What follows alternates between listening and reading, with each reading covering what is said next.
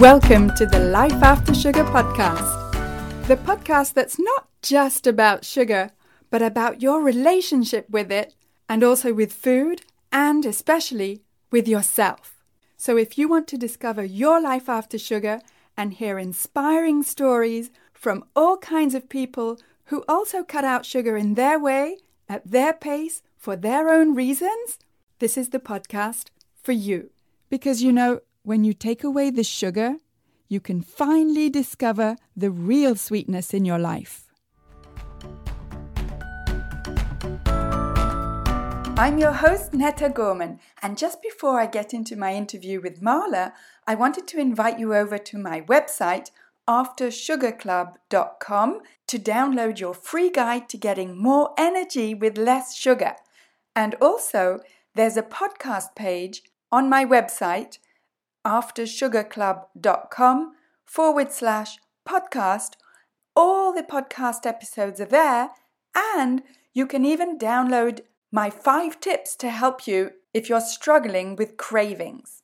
Okay, let's get going. In today's episode, I'm talking with Marla Moss. So, um, is it okay? Can I ask you to tell me about your life before and Sure. then your life after you stopped sugar? Yeah. Okay. So um, I I used sugar from a very early age to cope with uh, trauma, uh, difficult emotional uh, situations in my um, early family life, and I was probably like chemically addicted to sugar incredibly early on. Alcoholism runs in my family as well, so I think we just have that that sensitivity. Um, and you know, sugar was really like I, I never thought about it this way, but looking back, it was like a best friend to me. You know, it was always there for me, um, and and it's just something that I always relied on to cope with every single emotion possible. You know, any kind of disappointment or setback or hurt feeling or you know overwhelming experience or trauma or anything like that. It was always sugar, sugar, sugar, and um, my whole family just ate tons of it, just tons of it. And it was completely unrestricted in my house. And I just had as much as I wanted of it whenever I wanted of it from as early as I can remember. So, Was that normal? That like, did you just feel normal? It, there wasn't a problem with it. um, I, it didn't quite feel normal because I knew that other kids weren't allowed to have as much sugar as I was. So, um, my mother got a phone call once from another parent who said, um, Can you stop giving your child uh, candy bars in their lunch because it's making my child upset? Is Oh wow! so yeah and we were we grew up i grew up in a um in the bay area of california which is you know in the san francisco areas you know fairly crunchy and um you know people tend to be more focused on health and wellness than in many other areas of the country so um yeah in that way i i did feel a little bit out of place yeah and, and did your mom or, or anyone else in your family kind of tend to give you sweet foods to to reward you to comfort you? Was that like the go-to? Yeah we, we didn't we didn't exactly do rewards and we didn't do rewards and punishments in my family. There was actually zero discipline whatsoever. Um, but it was more of just like a family ritual. You know it was um, if i wanted uh, pancakes for breakfast with like berry pie filling and whipped cream on top then I had that every day. I think that was middle school. I was having that. I had that every single day, and like my friends at school like wouldn't even believe me. They're like, "How are you?" You know, looking back, I, I can hardly believe it myself. But yeah, my um, parents definitely tried to placate me with sugar. You know, it was. I think um, they maybe subconsciously or consciously knew their limits in terms of you know emotional availability and what they could really what the tools they really had to nurture me with and they knew that sugar was something that i liked and it was readily available and you know we could afford it and so that was that was the ticket that was how um, they definitely facilitated me regulating my emotions with sugar from day one yeah Okay. And up until what age would you say that that your it was like your parents were like the pushers, as it were? I mean, I, I was in contact with them uh, until I was about 27. And so, you know, um, anytime we were together, it was, it was, there was sugar involved, you know? Yeah. So I can't really say that after, you know, I became an adult that I can't really put any responsibility on them, obviously, because it was I took things into my own hands. Yeah, very willingly. So. yeah. And so, when did things change, and why did things change? So, it was actually when I was 27 years old. I hit an alcoholic bottom, and um, it was just a few months after I quit uh, drinking alcohol that it, it, became clear that alcohol wasn't even my main problem, that it was really what I was eating. And uh, I started noticing how how just how sugar was like this primary relationship in my life and it um, it just didn't leave room for a lot of other commitments so to speak and so i quit eating sugar shortly after i quit using alcohol which would you say was tougher to quit Oh, hands down, sugar. Alcohol was a piece of cake. I could, you know. Who would have known? Wow. Yeah. Yeah. And what Compared- made it so difficult to quit sugar? Well, it's everywhere and it's it's um, you know, there's no legal restrictions on it. It's um, you know, it's it's part of American culture as as American as apple pie. It's um, sugar addiction itself is as American as apple pie. You know, it's marketed to us at um, from every direction as specifically as a way to handle emotional upset. Uh, I wrote a paper on that in in school actually, and um, it, it's hard because it's it's in so much of the food, and so you've really got to spend a lot of time and energy taking care of yourself if you want to keep it out of your diet. So that was was very challenging for me, and then also going to social situations and it, it's not like you can just say, oh, I just won't go to happy hour after work, or um, I'm just not going to go out to clubs anymore because you know it's not just you know extracurriculars; it's meal times that you share with people in your life, and so um, that made it a lot more challenging. And also because it's not really socially accepted as something to quit. You know, it's not. So many people I talk to don't really believe or understand the concept of sugar as a biochemical addiction. And they don't believe it or don't understand it or dismiss it you know for whatever reason. And so it's difficult to gain any kind of social support for for kicking the habit. Oh, i hear you yeah definitely. I, I totally and it's like you're i felt anyway i was judged more when i quit sugar than any other time in my life. Hmm. is that yeah. how you felt I, I never thought of it in those words, but I think it was, yeah, definitely like the least socially acceptable um, part of my addiction recovery, sugar, for sure. Yeah, the one that people fought against me the hardest and still try to push on me. Yeah. and yet, when you quit alcohol, they were all for it, right? Uh, there was resistance as well, just because my, you know, the family and community I grew up with um, yeah, I mean, same kind of thing. You know, if everyone else is drinking, they're uncomfortable with somebody who's not drinking. So, um, yeah, I think my the the kind of behaviors I had around alcohol were a little less socially acceptable. So, uh, a little easier for people to accept that that was something I was not going to be doing anymore. Yeah. Yes. Yes. Okay. So you were in your late twenties and you made this switch. Did it go smoothly after that? Uh, no, there's been a lot of ups and downs. Um, I I did find a great support group that gave me so much strength and um, and just help on the journey. I went to a 12 step um, food addiction recovery group, and that was just incredible. And then I did that for about four years, and you know, really just got into the hang of um, making a meal plan. I was weighing and measuring all my food, and it was uh, surprisingly liberating to, to do all that work, you know, and which nobody understood either. They, they thought I had some kind of other eating disorder because I was weighing and measuring and doing all this stuff. I was like, no, this is this is freedom, but whatever. Yeah. Nobody got it, but um, yeah, it was wonderful. I I experienced for the first time what it was like to um, to be completely free of the obsession for sugar and the compulsion to eat it. So to be free of sugar cravings for the first time in my life was was such a revelation. Amazing, yeah. amazing. It's true freedom, and true freedom is different for each person I found. Hmm. There's, there's no one definition or one type of freedom, you know? What yeah. gives you freedom is yours, is yours to keep. Hmm. That's interesting.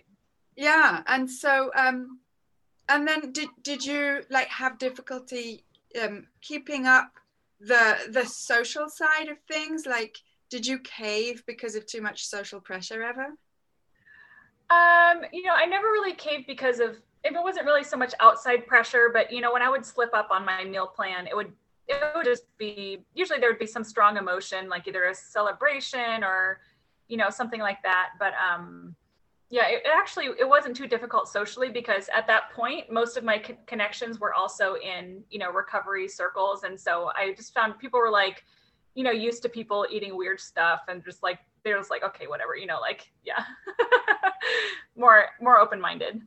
Mm-hmm. And tell me about the benefits of, of going sugar free.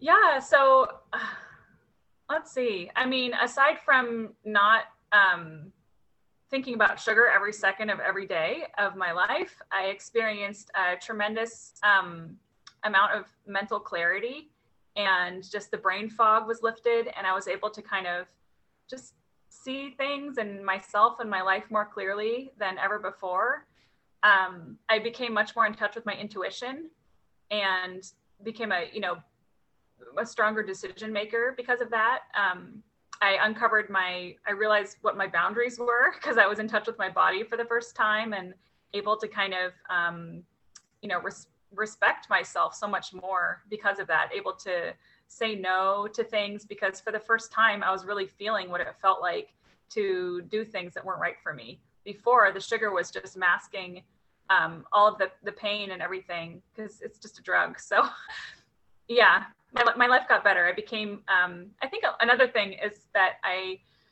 with the commitment to not eating sugar, I learned how to commit to myself for the first time. And so I just became able to commit to myself in other areas of my life as well. Like so. what, for example? What other areas, for example? Uh, like to my to my creativity. So I'd always been artistic, but never really done anything about it. So after quitting sugar, I had my first uh, um, art show, and I started performing uh, musically. And I'd always wanted a career in advertising, but I just like never really never really did it. I never actually got a job in advertising. And then um, just a few years ago, I started my own agency to solve that problem. So wow, yeah, wow, that's amazing. And and you put it down to having quit sugar and kind of finding yourself and yeah, yeah, absolutely. Because it's I, I think when you don't have any other distractions and you're not um, crippling yourself on a daily basis or hour to hour basis, I mean, you have no choice but to uh, follow your dreams and respect your own desires and there's just nothing left except you and um, your personal growth. Yeah that's amazing. That's amazing. Yeah. what would you say was like the the toughest part of it?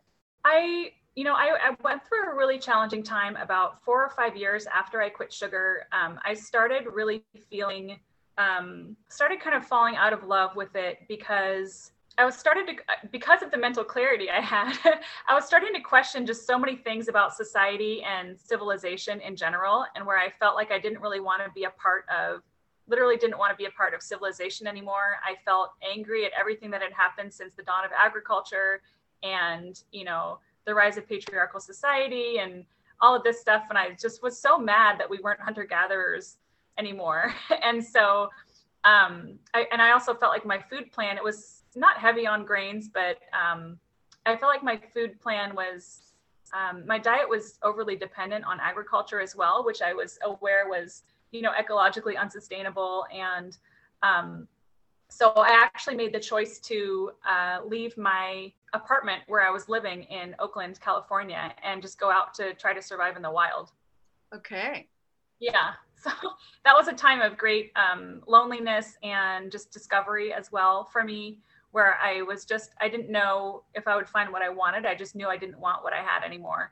And that was about, maybe I did that for like about a year or two. And then, wow.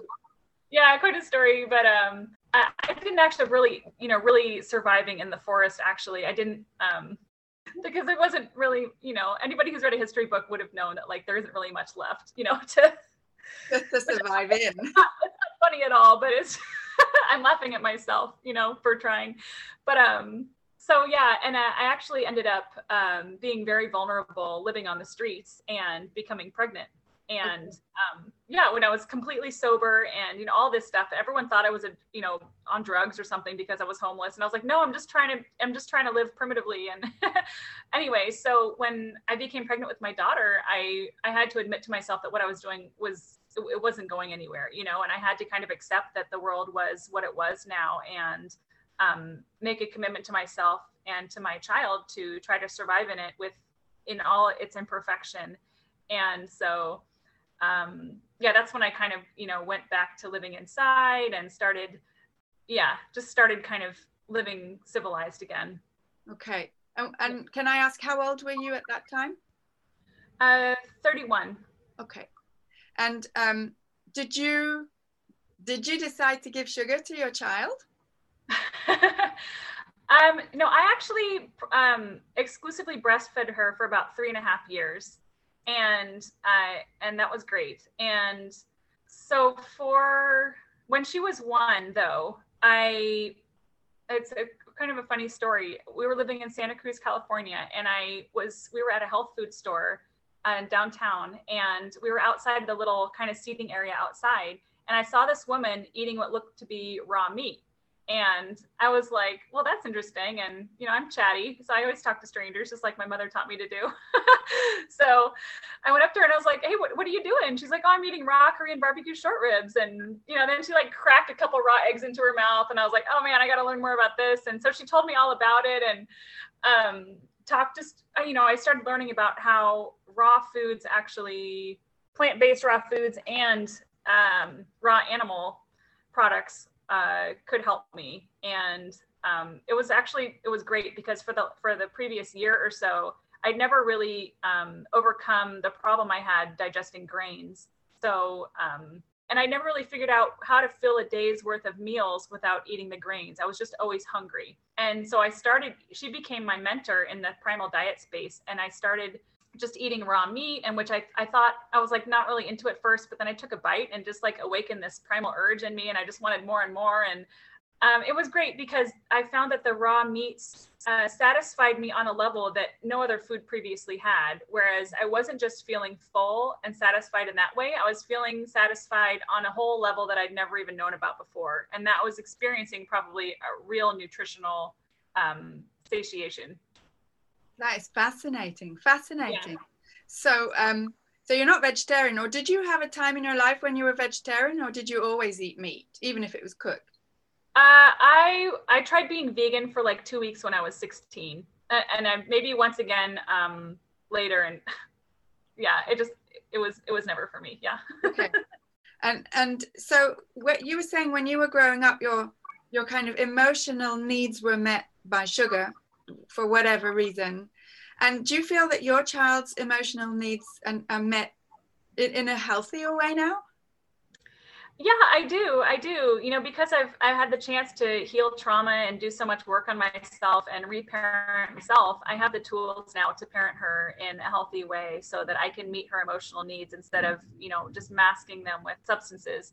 So I know she feels loved and she loves herself and it's I almost don't know how to parent her because because she's so different from I was grow from how I was growing up. I almost don't know how to relate to her sometimes. I mean, not not really, but it's just it's funny. It's it's new territory for me. I feel like, yeah, she has a lot that I didn't have growing up. And and yes, and that's great. And I mean, and she doesn't have what you did have, which is a whole bunch of sugar. That's right. Yeah. I mean, I'm sure it's still in her system and she's not fully detoxed from it yet, but um, it, it, definitely takes time to do that but yeah. But she has less. Yeah yeah okay. and she's getting her needs met in other ways and i would say in healthier ways. Mm-hmm. yeah it's really it's really amazing actually to hear her um, she has incredible creative output. She's just like a she's a prolific artist and she's making she's drawing and painting and singing and just really um, so spiritually in touch with herself and her her needs and all this stuff and she talks about how she talks about boundaries with her friends and like and just really stands up for herself and and she's really incredible. yeah she's, yeah she's more together than most of us yeah she can talk about her feelings and her boundaries with her friends and she talks about how she now we're in a place where she's saying she wishes she has friends who respect her boundaries more and So I'm like, okay, well, we're probably going to need to move to another town because, yeah. And then and that's what you do. You know, when you get in touch with your needs, then you have to make adjustments in your life to accommodate yourself. Yeah. And and, the, and taking the sugar away takes away that screen, you know, and you're finally able to actually discover what you actually want in life. Yes, absolutely whether you're six or 60 you know it's that's right yeah who you are and what you need to be happy mm-hmm. absolutely that's yeah. fantastic wow and so you've found your life after sugar your daughter has is finding her life after sugar mm-hmm. fantastic and each in your own way yeah and the thing is with sugar it makes for me it made me feel so powerless on so many levels as a consumer and as a user or in a you know mm-hmm. and and when I stopped sugar, I got my power back. Mm. That's how I feel. Wonderfully said. Yeah. I feel the same way, except except I'd have to say I feel like I got power that I'd never ever had before. Fantastic. Yeah. Even better. Yeah. Yeah.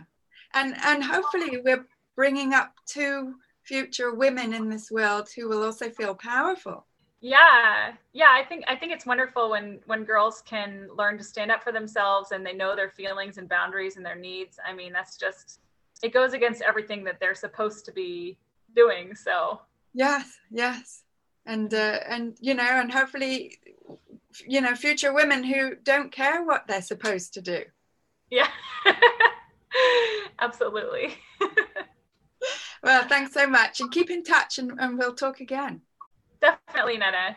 Have Thanks. a great day. Thanks so much for having you me too. here today. Bye. Bye. Isn't Marla's story inspiring?